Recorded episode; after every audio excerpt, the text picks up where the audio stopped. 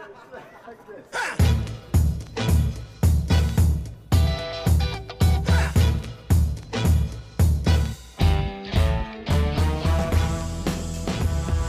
welcome back to the Digital Growth Hacking Podcast. I'm your host, Nima Yassini.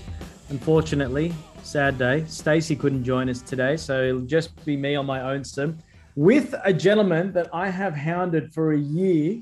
I kid you not, 12 months to get on this show. And guess when I got him? Right after his Christmas party. Podcast might be a bit messy, might be a bit enlightening, but the, but I can definitely know that it's going to be entertaining. So with that, I want to introduce uh, Peter Hutchison from Cotton On. Pete, you want to say hi? Hi, Nima, uh, and hi, listeners. And yes, it is all, it is all true. Nima has been persuasive over the last year, and he's finally got me. And I picked my date very badly, but I'm here. Oh, when you agreed to it, I didn't even know it was going to be a Christmas party. Good for you. I'm terrible at planning diaries, but anyway, that's okay. Yes. Well, thanks, mate. Thanks for coming on. And so you might realize I, I uh, me, me and Pete have, have got a pretty good relationship. We have a lot of really good banter. So hopefully that translates to a really good podcast. Fingers crossed. Pete, I know you. I'm pretty sure a lot of people out there know you, but for the people who don't, do you want to just do like a, a sizzle reel for your career?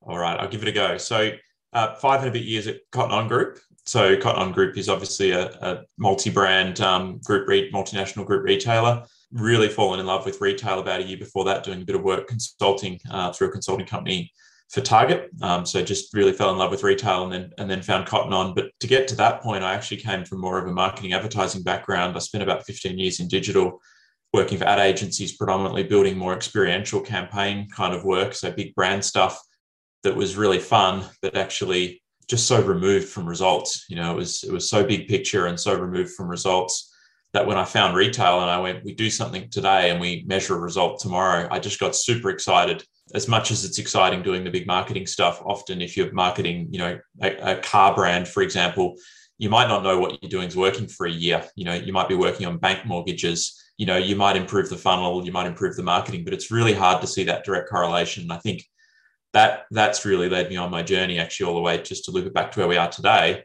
That excitement that you get in retail, you get that in experimentation.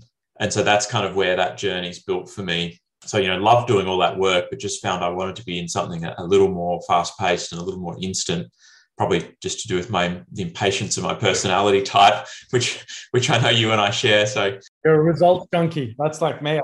On the outcome. What's it like yeah so it's been super exciting and look picking up we, we, we've had a bit of a background in experimentation but we'll talk more about that and my journey there but i think it really dovetails nicely i think it's really hard to get into something like retail and then not naturally progress into that um, more of that growth hacking kind of mentality because you just yeah. retail's tough. You know, it's a really tough gig. It's a lot harder than some of the other verticals I've worked in. You kind of got to get your results where you can. It's a it's a tough gig these days. So all the more reason that you want to really take more of a um, of a of a rational numbers based approach. You know, and and and experiment and learn and measure. But Pete, did you did you do it because you're looking for results, or did you do it as a way of kind of because you know a lot of people come into this kind of results orientated experimentation kind of thing to kind of prove their point that they're right and the boss is wrong or did you come about it around how can i find some quick wins i'd love to say i've never done a test to prove someone wrong but that would be that would be untrue but equally i've i've been wrong plenty of times too so I find that exciting, and I think if you build the right culture, that that's actually fun, and everyone has a laugh about it. We've even we used to actually place bets between the general manager and I, and we would publicly talk about that when we talked about the roadmap. I don't know why we stopped doing it. It's probably because I do that session. I probably lost too many bets, but we used to actually we used to actually do like uh, what results we what result I thought, what result the GM thought, and then we'd share who was right and wrong. And the team found it really entertaining. It's funny that thought I haven't thought of that for years. That thought just came up. I think I'm going to reinstill that one. I think you should yeah, I think that builds a, those sorts of things build a great culture around yeah. around what you do, and it actually by making having fun and having the the general manager say, "Well, I'm willing to stick my neck out and back something, and then have a laugh if I get it wrong." It says everyone everyone can do that. So look, we we do it for a lot of reasons. I am results oriented, but actually, I'm just I, I love innovation, and I used to love working in the innovation space and digital and doing you know digital firsts, experiential campaigns and things but actually just as much now i love just innovating a tiny little nuance of the ux and seeing a result so half the time it's just curiosity because we actually start with that idea of what might happen if we did this? So we go, oh, that's a good idea. Maybe we'll try it. And maybe the rest of the team say, yeah, but you could also, in that similar thinking, you could do this. And then we debate for a while and then we test. And so it's partly the curiosity. We love, obviously, to get the results because we need to do that. But the, the fun and probably what drives you as much is that that learning stuff and what probably makes me excited to really push our program next year and make it a really key part of what we do is that there's all these things I'm excited to learn. Yeah. And I know they'll lead to results, but it's it's both. Was that culture there before you arrived? Or did you pull that culture into like I mean at the heart of Cotton On, and I'm pretty sure everyone knows who it is. But at the heart of Cotton On, is that that is there this culture of constant learning and evolving, or is it something that you brought into the shop? So yes, there, there is absolutely a culture of that more than anywhere I've been because it is really an innovative product company. You know, when you think of the actual product ranges, they try lots of ranges. They're not afraid to fail. So great culture on that front, but less so customer experience. There's probably more of a we'll trust our gut. We'll look at how do we stand up against the competition. We'll look at what we think best practice is. Yeah, in my in my mind, uh, we are building more of a culture of let's ask the customer, let's let's test it. You know, if it's more of a market research thing, let's survey it, let's interview, let's use a test, let's run an experiment, and getting you know getting varying successes with that. Obviously, different people have different natural kind of inclinations towards that. So where, where we have the success is where we try and apply it to that existing thinking because we go actually this is no different to what you guys would do over here in this part of the business. Sort of trust us this is the same version of it. It's just we call it something different and we measure it in digital in a way different way. So yeah it's definitely it's definitely a challenge um, particularly where we like to move pretty quick as a, as a small smaller kind of private business in terms of we run like a smaller business. We're not small in terms of scale necessarily but we try and run a bit more like a small business. And i think um, or you know a smaller business we try and move quickly and not not get too caught up in you know talking to ourselves about the nuances of things. We tend to want to get going. And i know in digital when you're scaling across multiple websites you actually do often do well to, to pause and actually really get that ux right and get that experience right. That's really interesting. Can i you just said something i want to probe into that a bit more. You said we do research and you said testing in the same breath as research is experimentation a method of research for you or is experimentation something else? 100% research. So we've actually probably had more value recently in a b testing through actually helping validate things that are on our site as we go through a redesign process. So we had a big push from the, the group as you know to actually lift the brand experience. So, you know, the UX was quite good and our, our conversion rates weren't, weren't too bad. lots of improvement. Very good. She's very good. I wanted to do a shout out to shout out to Mary. She gets, she gets lots. She well, well deserved shout outs. The situation was we were doing a redesign, not just because we wanted to improve the, the UX, but we wanted to show up in a different way. Our site was about four and a half years old. Well, we'd often say when people say, gee, things are looking a bit dated, you'd be like, yeah, we did design that site for four and a bit years ago. So can we can we have a go again? Where obviously we did try and improve the UX through that process, but there were certain things where we went over four years. You add a lot of stuff to your site, and all of it was well intentioned, but none of it was done as cohesively as you'd like because it wasn't designed through the journey. It was designed. Let's add this widget. Let's add that widget. Let's see what this yeah. does. And each one of them actually improved conversion, but uh, on the whole, how's it all going? And how's it all going years later? And so we actually A B tested just turning a bunch of stuff off on the site to make sure it should be justified in the rebuild because it's expensive to redevelop it all. And some of the stuff we went, oh, gee, it'd be nice. You know, part of me was just thinking, how do we reduce the complexity of this project? I'd love to just cut some scope. And we tested stuff. And look, most of the stuff actually made it in because, you know, we hadn't done a terrible job of it and it was working. Now we refined a lot of it.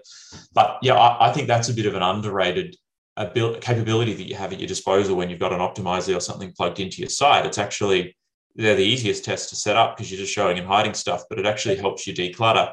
And if you are about to go through some expensive development, you know, really just knowing the basics without even going into iterations of it, just knowing whether it's actually driving value and should I should I focus? Because we might do it and go, it improves conversion by a tiny percent how much do I really want the team, the development team, the UX team, the usability testing, how much do I want them spending on that when they could spend that somewhere else? So it's it's business prioritization.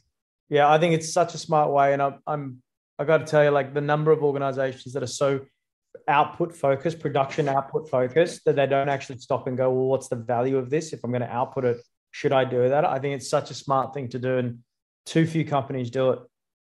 they're just so let's get it into the engineers' hands, just build shit rather than build shit of value. I think that's mm-hmm. there's a real difference in there. Are you willing to share your most enlightening turn on, turn off experiment that you went, shit, I thought that would work a lot better? Was there anything that stood out that you're like, wow, I didn't expect that? I'll share one. We tested making size filtering more available to the customer. So we know when customers are browsing list pages, particularly sale, they want to filter to their size so they're not wasting their time. We tested it in some varying sort of situations in terms of where the business's stock position was and sale mix was. And I was adamant this was going to be a killer test. We tested it in two markets. For the most part, that just lowered conversion. And I'm yeah, and I'm just going well, actually size guides, giving people size uh, guides. Not size guide, but the option to filter your size. So oh, I can right, go onto yeah, yeah, men, men's tees and I go, I only want to see what you've got in large. Large, yeah. And, and, as a guy, like if I'm going in and buying, and I don't want to, I don't want to make too many kind of gendered uh, stereotypes here, but like as a guy, if I go in and shop and people I talk to, if they go in and shop, it's like I only wear size large tees. I only wear size 32 jeans. Like just let let me at that product. I work with one of the girls in the team who's just an absolute, you know, fashionista, loves shopping, just loves retail. She she managed that test, and she's like, yeah, I, I didn't think so because if like you don't have the medium graphic tee that I want, I'll just buy it in a large. It'll still look cool. So if I filter to medium, you're not showing me all this stuff I might buy, and if I love the tee, I'll convince myself I can wear it in a different size. She's like, I'll probably return it a week later, but like you, you don't get the shopping mentality. And I'm like, right, Okay, so my rational thing. I love how she's telling you that you don't get the shopping mentality. I love that. That's awesome. Yeah, but I'm not our customer, right? We we yeah. have so few. I'm not going to say my age. Males at, at my age, right? Like I'm just miles off our target customer. I, I like I'd be five percent of our of our customer, and so this is why we can't we we can't let a bunch of you know middle aged guys like us design the experience because we'll probably I'm get it wrong. Age, I'm beyond middle age. I'm done. I'm fucking cooked. Speak for yourself. I feel middle aged. I feel well beyond middle age. Yeah, I'm hoping to live. I'm hoping to live pretty old though. So, well, you know, there's a lot of stuff you can do these days, Botox and all that. so, listen, you you you hinted on two marketplaces, and that's what I really wanted to surround this kind of conversation around. Is the is your global program uh, tell me how did you how did you do that? Like, did you go to work in Australia?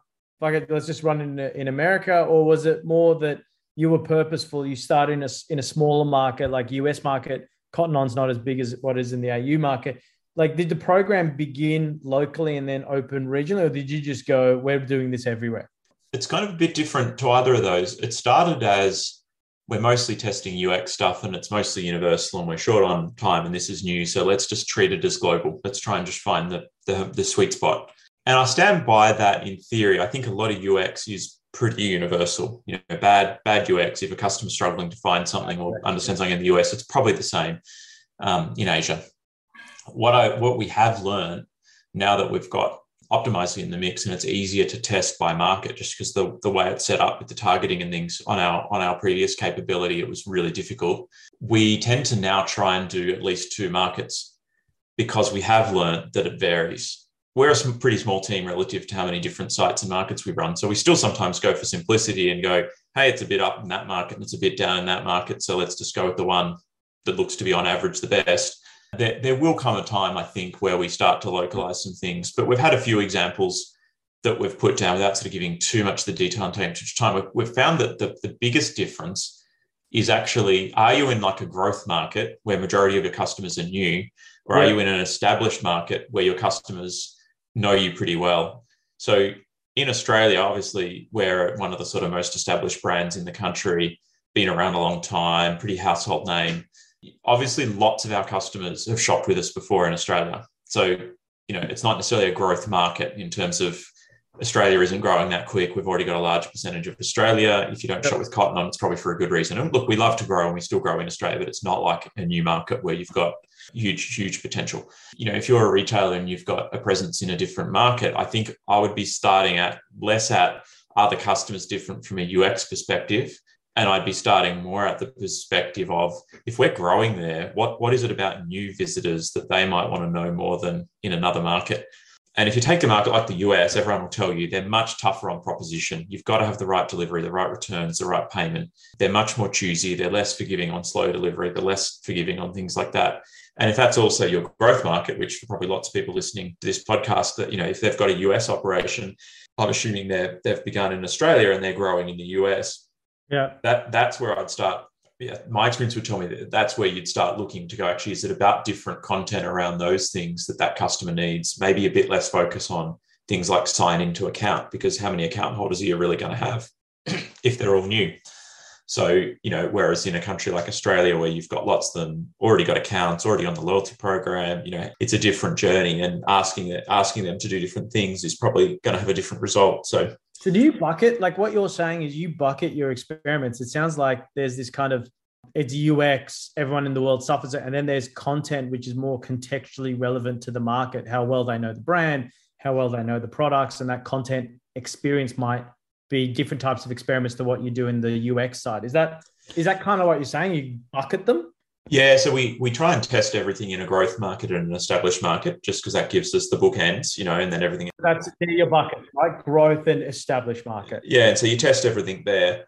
We haven't done it. We haven't done enough on that point. I was just talking about around proposition, and that and that's actually what what's on the roadmap for next year is to really get under the hood of what do the customers in different markets need based on maybe it's more their life stage with us and then what do we need to, to be competitive in those markets based on how you, how we shop against competitors? So that would be my advice to anyone kind of listening like think about it in that way rather than you know if you've got a big team and you've got lots of capacity great. I'm sure there are some ux patterns that are different particularly in asia where they're they like things busier they like more detail crammed into the screen at once. If you look at a lot of you know native businesses that are that are born and bred out of asia they're a lot more discount heavy. They're louder. You know, they use certain colors mean different things. Great. If you had time and you were big in Asia, go go nuts on all that stuff. But if if you're if you're us and you don't have the time to get that nuanced, I think just start more high level. Yeah.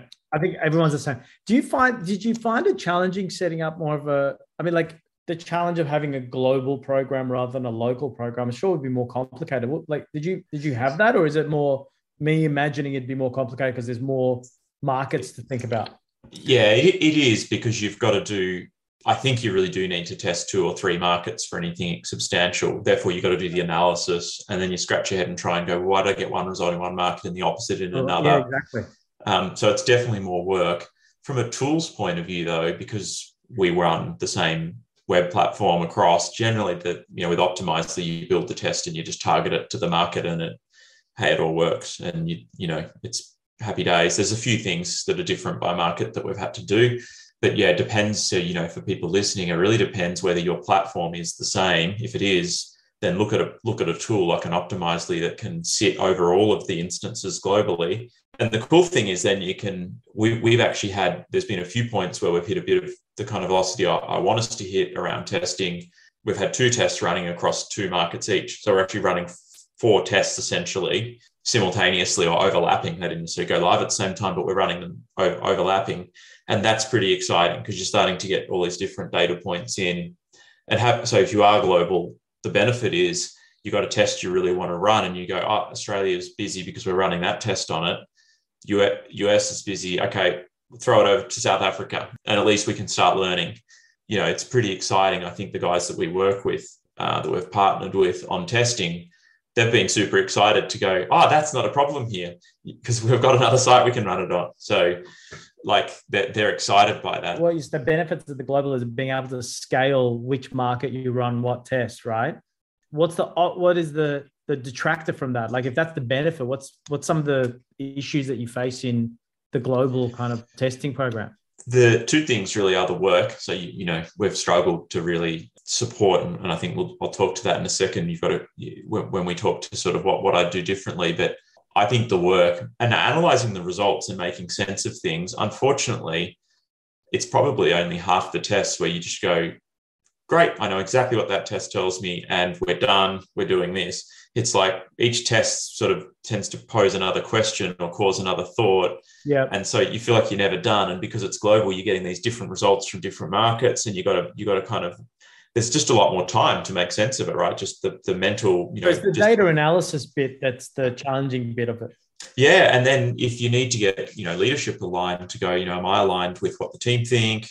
You know, you got to have a meeting, you've got to have a chat. These things are nuanced. You, you need to hear all the perspectives because, you know, my example before about that shopping experience, we got a result, but I still didn't really know why. And I think we had some pretty good theories and we talked to a few people and now we start to understand, right?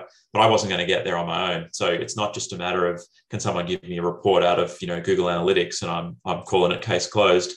And I think that's the bit we probably underestimated going into experimentation was it's never as black and white as you'd want it to be. It's not just here's a home run every time. It's like you ask a question, you get an answer, but you ask two more questions. And so you, so then what do you do with that?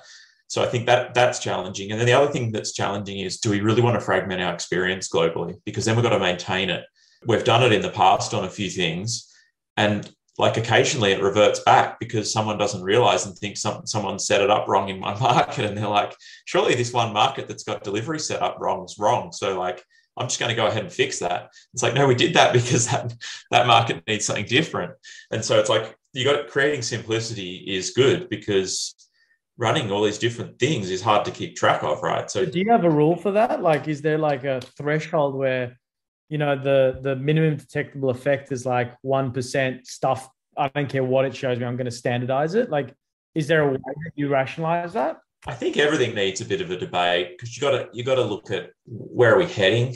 So my example before about new versus you know the existing customers. Well, we'd like to hope that the direction we're heading in is we're going to have a lot more returning customers, right? Because we're going to do a good job. And and so we kind of went, well, it's sort of like a bit like paying it forward or something. You sort of go, well, we might not be there yet, but that's our aspiration. So why why tear ourselves in knots now, trying to cater for that when we are going to become that? We are, you know. And so you you, you debate that, I think, and I think that's that's what everyone should do, and that's where I think. If you're serious about your experimentation, you have to devote some time to it at a leadership level to have those discussions and debates. Because the important thing is everyone that's involved in the business needs to be able to defend those decisions. Not not saying it's adversarial, but that that concept of if someone asks you, well, why did we do it that way, or why don't we do it the other way?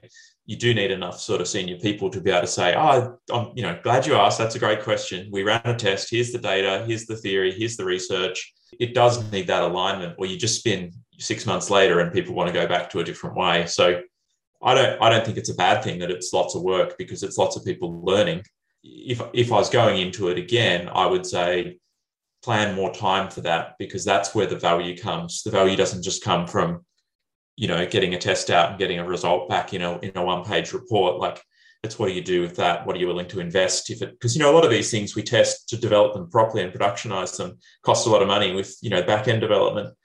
And so, you know, you have to debate that. What else would we put in the roadmap if not this? Is that conversion result big enough? does does it trump the thing that someone else wants in the business that can't be quantified right now? So it's definitely more work to do global, but I think the the better insight you have and that's there at your disposal and it's exciting. So if you if you can find the time to properly explore it and debate it, I think it's it's an absolute luxury. I feel really lucky that we're we're in that position. And Pete, you know, you and I have been talking about the future of CRO is how we integrate it with other, you know, tech stack part of the tech stack do you see do you see that as like i'm interested is because you were talking about global market i'm really interested in talk about we want to win customers back. And a lot of people like a lot of my headspace is moving more and more towards that cro crm how do i bring you in? How do i deliver experiences that then give compels you to give me some information about you that then can attract you back in later as well?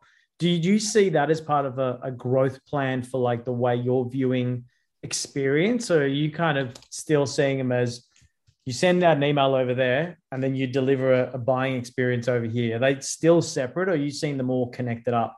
So i'm not seeing them connected up but i think we should be seeing them more connected up. I think as retailers we should be getting better at that. It is hard because it's generally really different parts of businesses. The people generally in retailers like the people running ux and, and, and cro are like a million miles from the people running email marketing. Totally. And so I, I don't know what the answer to that is. Like, I, you know, love to hear from anyone is making progress on that. The, the conversations I've had with you that have really excited me is if we could bring some of the thinking around you start with what do we know existing? You know, what's the click data tell us? What's the heat mapping tell us? Let's do some usability testing. What does that tell us? Let's have some hypotheses about what could be different. Let's go test those. I think the marketers, traditional marketers, have been doing split testing for a long time, and I think marketing was split tested before digital, even in the old mail distribution catalog. So yeah. I think they've, they've got a culture for it, but I don't think they come to it the way you or I might from a, a usability point of view. They still play the we're the kind of master in terms of designing what the customer and this is um, this is not a cotton on reference. This is just my experience for years working with marketing. Make sure you put that clause in, okay? Yeah, yeah. Um, this is Pete's experience, not the brand. This is this is just a way broader. This is not unique. This is to every business I've worked in, and I, I we're guilty of it though in our area. We definitely design stuff that doesn't get usability tested that goes to production, but we regret doing it and we feel uncomfortable doing it because we know the benefit. It's often just we don't have time. But I, I think there's a lot to be seen in bringing that that end-to-end kind of customer um, experience optimization mindset to a lot of other content social content as well. It's amazing the when you see the analysis that like facebook and instagram and the agencies that, that partner with them can share with you on post performance just from changing the ux of a post. You know the brand recognition how clearly you include the brand. You know when people are swiping through a feed you know that recognition. I, I, just think if we could bring some of that thinking and bring that voice of the customer into some of those designers that we, we could improve we could improve that in the industry a lot. Um, and i have heard of people doing it. I heard a great talk a couple of years ago at um, one of the salesforce conferences in the us by a marketer who came to it. You know he, he spoke like an economist. You know he was just such a different breed but he actually had this totally um, i'm getting way off, off topic. That's all right. I'm, I'm just fascinated by it. I think it's an i think it's an important interesting topic especially when you're in that global scale. How important does that become or is the scale an in hindrance on being able to execute? That's why i really want to explore it with you. Yeah, I, th- I, think that's huge. Like the, the stories I have heard of people doing, like the, the conference example was fantastic in terms of just rough and ready, show that email to 10 customers before you send it, ask them to tell you what they think, and then just adjust accordingly. Like I think that mindset, it's a growth hacking mindset. It's what you do if you're a startup because you couldn't afford to risk, you know, wasting your one shot at it. Whereas we're big businesses and we can just have shots again and again and again as retailers, you know, lots of us. And that's why the sort of proliferation of email marketing's happened because it's so easy just to do more. Um, but I think lots of people now are looking at, you know, how do we segment better? You know, lots of retailers are talking about that. Lots of retailers are doing CDPs and getting more targeted. But I think that the missing link is what what's the most effective bit of content and information to put in front of that customer. So we might have the strategy and go, this is the right segment to send that message to. And that's great. That's really strategic and the data backs that. But what what what does the designer put in that experience to make sure it gets the most cut through? I feel like that's the bit that's the least sophisticated in our in our industry. Because and i think it's the, the nature of it because they're doing it such short sharp it's there once you know and gone tomorrow it's harder to justify investing that time in it. Whereas your website if we if we change the checkout it might stay the same for a year more. So it's worth getting that right because it just sits there and earns the money. Whereas if you're designing a, you know a couple of emails a week how much can you justify usability testing and that's where I think some of these rapid tools that we're getting of doing the the testing remote, you know, without too much effort, I think that could really, you know, as they get sharper and faster and more cost effective, I think the, the industry will have to start doing that because it's so tough to engage people in those channels, right? And it's so competitive and they cost money. Yeah, I'd be surprised if in a couple of years people don't see what's been happening, you know, in the in the, the, the more UX kind of space of, of conversion optimization and growth hacking and take that across into more marketing yeah, I kind of agree with you. I think there's um there's this kind of stepping stone as and I've noticed that as, as this market, like everyone now comes in and says we do CRO. And it's really interesting because at the people who've been in this space for a while are now going, where else can this actually because at the end of the day, experimentation is facilitating the best possible experience. And there's these huge retailers and all that who have these massive databases and their click-through rates are going down through the gurgler and their conversion rates are going down because the, the end-to-end experience isn't connected. So there's great opportunity inside especially organizations who are at your size where they can use experimentation as a way of facilitating better journeys and better connected experiences. I mean that's kind of the growth mindset i see in my in my mind and hearing what you're saying is confirming it go, just getting back on back on task. Sorry, I veered off for a second. I was just really interested in that convo, which we've had in the past. So apologies to go back there again. You we talked about what would you do differently. You said I'll come back to it. Let's go to it now. If you if you could replay everything, what would you do differently? I think the, the main point that I was starting to allude to before was just expecting to spend more time on it. I feel frustrated that I don't have the time to, to dedicate to it. I'm often the bottleneck on our program. And I think part of that's, you know, challenge of team. We've had we've had sort of the right team member for this uh, off on mat leave, so she'll be back soon. And I think you know we've all got our challenges around that. But I think if I had more time to drive it, share the results, you know, um, with my peers at a leadership level or general managers, we could we could move quicker and get more excitement and buy-in and you do stand to be frustrated feeling like you're the handbrake and that you could be you could be enabling it to go faster getting more value out of it. We get the value out of it within the team and, it, and i've said some you know it's some been some great examples where it's driven decision making but i just feel like i could take some of this more broadly and excite people get people you know really bought in more broadly. And i bet that's the the same for lots of businesses that are you know, at a medium or, or bigger scale where you've got lots of different departments and people, there's all these people you know and you have relationships with. You could easily get some time in the diary to go and talk through this kind of stuff um, with them, and they'd be willing to, to hear, and it would help expand their mind and their thinking. That's probably the biggest one. And then the other would just be we, we budgeted for a platform, you know, and so we we we up the ante and we we use a better platform, and we've gone ahead with that, and that's not not been too big a deal. We're probably ambitious in what you really need to get a program running in terms of budget, whether it's having uh, enabling my team the time to do it or partnering with somebody external. That for me, um, I would do that a bit differently. I'd go in a bit more eyes wide open now and say, actually, better to budget a bit more because there's no point having, you know, the Rolls Royce tool, but you don't have anywhere to drive in it or enough people to, you know, to, to drive it. You, you sort of, you've, you've. Has that been a challenge? People been the challenge or has it been time? People has been a bit of the challenge, but then as soon as we take that challenge away, which we've done at various stages, the bottlenecks then be management and leveraging it. So I'd like, you know, it's easy for someone in my position to go, oh, it's all resource, it's all challenge there. But the reality is, as soon as you unblock that challenge, it just shifts up the up, up the line. And so, you know, I probably couldn't have supported a whole lot more capacity this year just with the year we've had. Um, so that's why I started with, you know, I just wish I had more time for this and yeah, if I went into it again, I would definitely think of ways to build more time in for me so that I felt like I was getting better value out of it and I was doing it justice, you know, because I feel like we're not, we've got great tools, we've got a great roadmap, we've got good, great partners, but we're not really, we're not getting as much value out of it as we could because it's a long time between plate spinning. You know, it's like it's, it's like the plate only gets to spin every, every every now and again. We might only delve in, you know, once a week to spend some time on experimentation. It really needs to be like a you know you need a couple of hours every couple of days to really to really be serious about it, because it's not delivering the results or is it because there are other things that are more important? Other things that are become more pressing especially when you go through covid and you've got challenges left right and center as a multi-channel business and you've got you know distribution challenges delivery challenges with you know delivery partners. Like it's been a hell of a year for retail and covid. I don't think i have to tell anyone that's in retail what sort of year it's been because of that. And you've got to do the right thing by your customer when when those things need attending to. Um, and that that stuff takes time because it's not stuff that you have a perfect playbook for because we haven't done this lots of times. Yeah. So this year's been a bit of an anomaly. I think next year will be a bit better.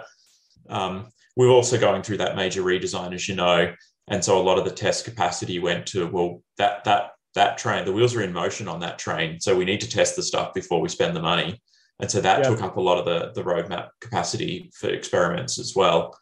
So look, I, I, feel like next year it's it's a it's a bit of a step change in terms of how we think about that, and it is really that focus on testing with a view to driving the conversion, you know, off the bat rather than advising a, a, a redesign or anything.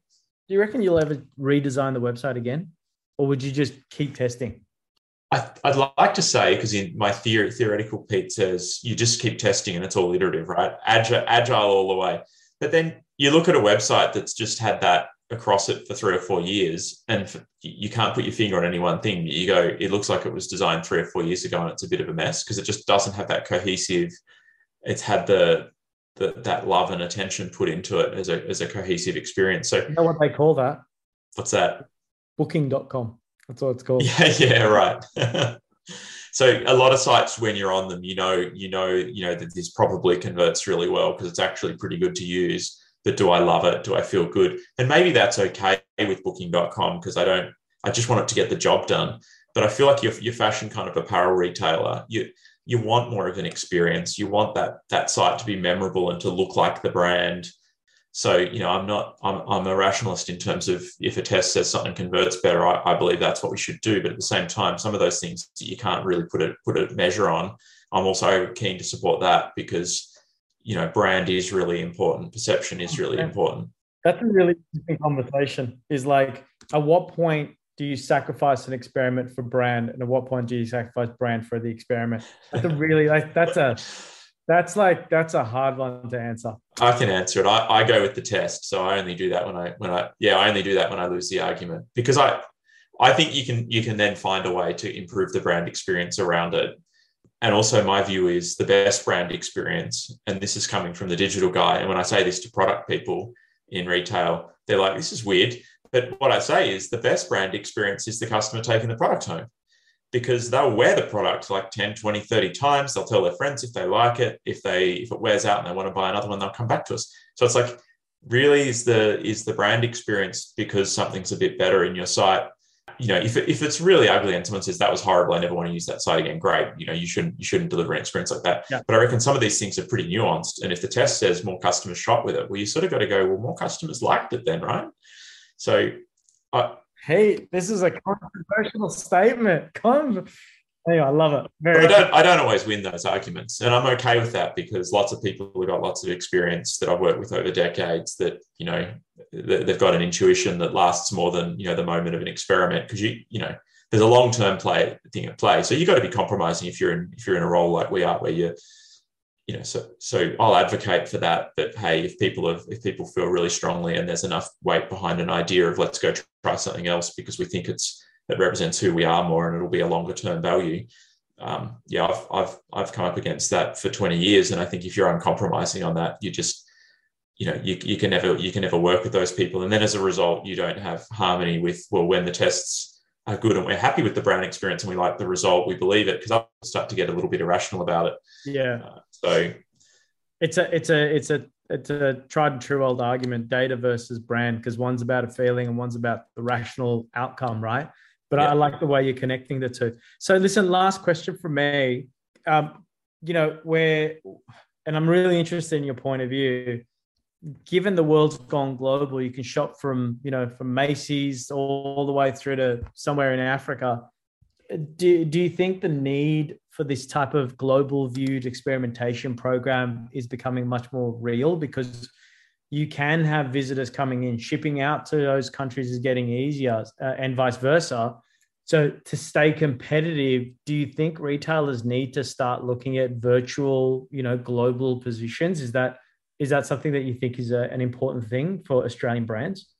Yeah, I think absolutely. If you've got the capacity and you're trading in other markets that aren't where you are, particularly not markets where you and the design team are, because we have all our own inherent biases because we shop in Australia. So we mostly are used to the Australian side experience. I think I think it's absolutely worth doing, but it probably depends where you're at in your journey. If you've got some low hanging fruit that are just going to globally lift your UX, then why wouldn't you do that? You know, it, because it's it's easier and you do it once and you get the benefit. But if you're at that point where you're saying, gee, it's getting harder to get some wins, because as you get better, obviously, you know, the the low hanging fruit disappears. Then I, I would say absolutely starting to think about what you know, what's the nature of your business? How does it vary in those markets? What's different about your competitors? Um, I would start looking at some of those things for sure, uh, because there could be some there could be some quick wins there, you know, that you hadn't seen. They might not be wins that scale, but yeah. And it's interesting if you think about it, what you what you said before is using more of a experimentation as an insights tool to understand the customer rather than a conversion tool. So really try to get into new markets, use experimentation to learn the messaging and the proposition, and then slowly expanding from there, right? Yeah, exactly. So yeah, you can use it for quite a few things in that way. And and yeah, start with the basics. What's most different about a different market is what I would say. I mean, like you would do for your you know your, your different customers if you if you find you've got really different customer groups or cohorts of customers you might say okay i'm going to build a journey around that it's sort of similar right? It's just you're taking a market sort of lens to it rather than a within our current market here's our different you know different personas or our different use cases or journeys or however you go you know everyone thinks about that in their own way but how, however you go about that um, this is probably no different. It's just the the filter or the bucketing of that is it's a market different difference. And so you, you can take that. And the good thing about that is you can easily get a benchmark for what's going on in that market by looking at your closest competitors and seeing what they offer, because chances are that's what your customer, what standard your customer holds you to. Really, really interesting. Mate, listen, we're running out of time. It's, I have to, you know, they always say you have that one person, you know, whether it's a girl or a guy that you chase after.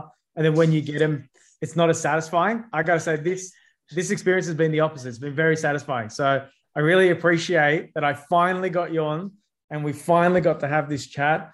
I don't feel Cotton On's going to be upset. I don't think we've exposed anything. I think your experience has been golden. Thanks, Nima. I'm glad I didn't disappoint, and I'm sure no, I haven't. Uh, I haven't crossed any lines there. So I hope I hope it's useful for everybody. Um, I love sharing what I can. Uh, I think it's a really exciting space, and I think it's great that we can um, we can all try and help mature this space together.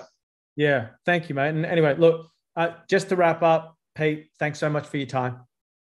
Pleasure. Yeah. Thanks everyone for listening. You're listening to the Growth Hacking Podcast with uh, Nima from New Republique. Hopefully, we'll see you in the next one with uh, bigger, brighter conversation and more enriching food for the mind. Thanks for joining.